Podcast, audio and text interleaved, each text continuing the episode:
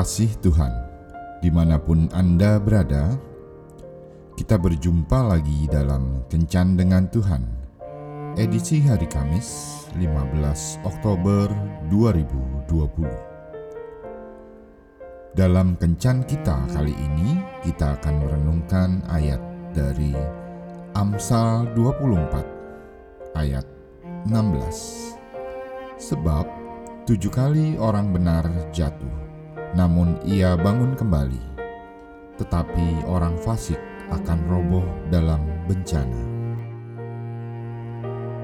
Anne Baskert adalah manajer umum bagian Optima Card di American Express pada tahun seribu sembilan ratus sembilan puluh satu. Sifatnya yang sangat perfeksionis menjadi satu hal yang menakutkan di mata para bawahannya. Lima orang pegawai terdekatnya pun begitu takut kepadanya, sampai-sampai mereka tidak berani memberitahu kepadanya soal kerugian perusahaan sebesar dua puluh empat juta dolar. Akibatnya, Anne sendiri yang akhirnya harus mempertanggungjawabkan di hadapan Dewan Pimpinan.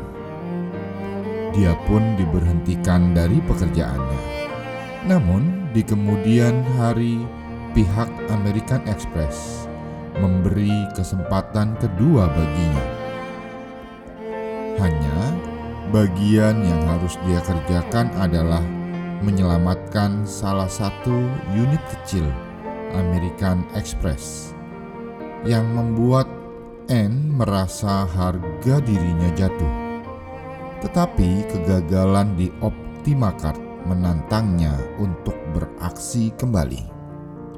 Ia menyadari bahwa itulah peluang untuk mengubah caranya dalam berhubungan dengan orang lain. Saya sadar saya perlu belajar menjadi orang yang lebih pengertian, kata Anne. Ia mulai bekerja dengan lebih sabar, lebih mau mendengarkan juga untuk menyikapi kabar buruk dengan sikap positif. Empat tahun sesudah itu, ia dipromosikan menjadi Wakil Presiden Eksekutif di American Express. Kegagalan adalah hal yang bisa terjadi pada siapapun.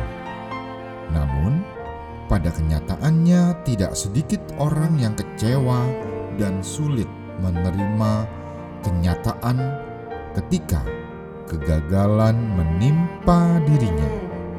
Padahal sesungguhnya kegagalan itu bisa membuat kita menjadi lebih baik jika saja kita mau bangkit dan belajar dari kegagalan tersebut. Ada kalanya Tuhan juga ingin membentuk karakter kita menjadi lebih baik melalui kegagalan.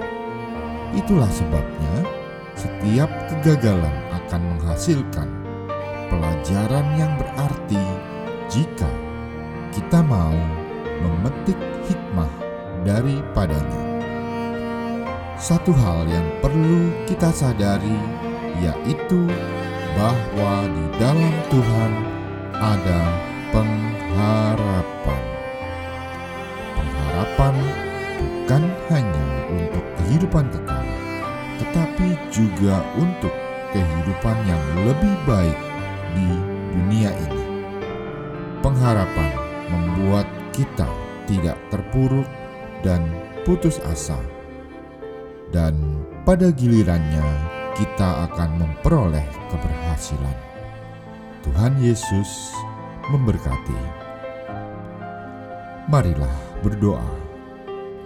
Tuhan Yesus, mampukan aku bangkit dari setiap kegagalan dan belajar memetik hikmah darinya, sehingga aku menjadi orang yang lebih baik dan bijaksana. Amin.